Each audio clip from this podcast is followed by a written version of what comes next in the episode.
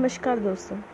आज हम देखेंगे आ, ये बुक जो है जिसका नाम है हु मूव्ड माई चीज़ ये बुक लिखा गया है 1998 में बाय डॉक्टर स्पेंसर जॉनसन और ये बुक लगभग एक घंटे में आप पढ़ के ख़त्म कर सकते हैं। इतनी छोटी सी बुक है।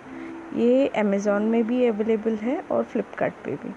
आ, मैंने कभी ऐसे छोटे से बुक को नहीं देखा जो बहुत छोटी है, लेकिन बहुत इंपॉर्टेंट वैल्यूज़ बता के जाती है।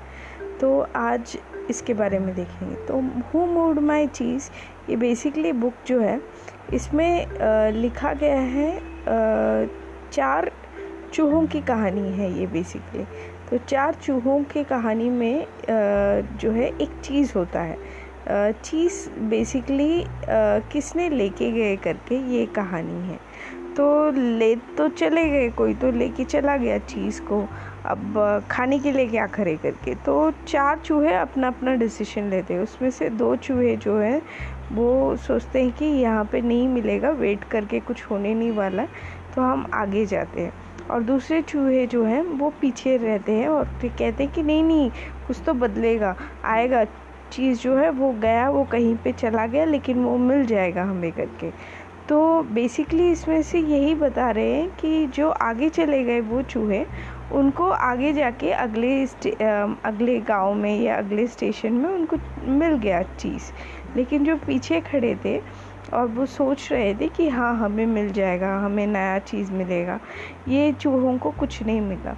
तो बेसिकली ऐसा ही होता है ज़िंदगी में भी कि हमें जब जब बदलाव होता है, बदलाव के साथ हमें भी अपने आप को डालना है।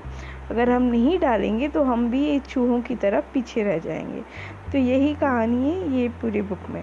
ये एक बहुत छोटी सी बुक है। ये बेसिकली एक बिज़नेस फेबल जिसे कहते हैं कि बिज़नेस के पॉइंट ऑफ़ व्यू से बताया। लेकिन ये हमारे लिए भी बहुत ज़रूरी है क्योंकि कई कंपनियाँ हैं जो वक्त के साथ नहीं बदले और अपने आप वहीं पे रह गए। जैसे आप नोकिया ले लीजिए।